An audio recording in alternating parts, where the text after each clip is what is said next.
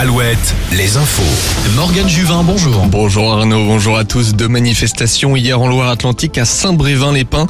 Au cœur de cette mobilisation, le projet de transfert d'un centre d'accueil de demandeurs d'asile dans la commune.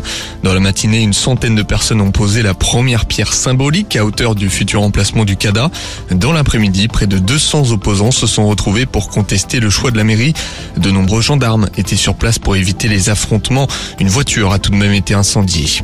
Plusieurs milliers de fêtards ont investi une friche industrielle à la Roche-sur-Yon près de l'aéroport.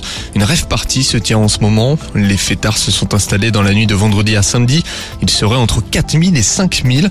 Un accident s'est produit hier midi. Une jeune femme a fait une chute de plusieurs mètres. Elle a été hospitalisée légèrement blessée.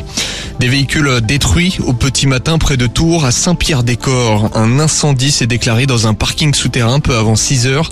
Il a rapidement été maîtrisé mais les dégâts sont importants. Cinq véhicules ont été détruits, les sous-sols et murs endommagés. Heureusement, pas de propagation au reste de l'immeuble. L'actualité sportive, Nantes doit rebondir après sa défaite en Coupe de France. Une Coupe de France passée à côté. Le maintien est en jeu. La Ligue 1 continue ce dimanche. Duel de nos régions entre Rennes et Angers au Rosen Park. Et puis Lorient va défier le PSG à 17h. Brest-Nantes, ce sera mercredi prochain. Dimanche de Coupe d'Europe en rugby. Le Stade Rochelet s'attaque aux Anglais d'Exeter.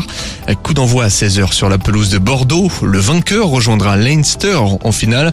Le champion en titre avait battu Leinster l'an passé. Euh, Cholet Basket va tenter de se relancer en championnat après deux défaites en finale de FIBA Europe Cup.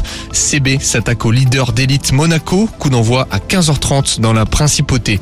Et puis enfin, jour de Grand Prix en Formule 1. Les pilotes vont s'élancer à 13h en Azerbaïdjan. Charles Leclerc partira en pôle. Les Normands Esteban Ocon et Pierre Gasly s'élanceront respectivement de la sixième et dernière ligne. Rendez-vous à midi. La matinée continue avec Arnaud sur Alouette.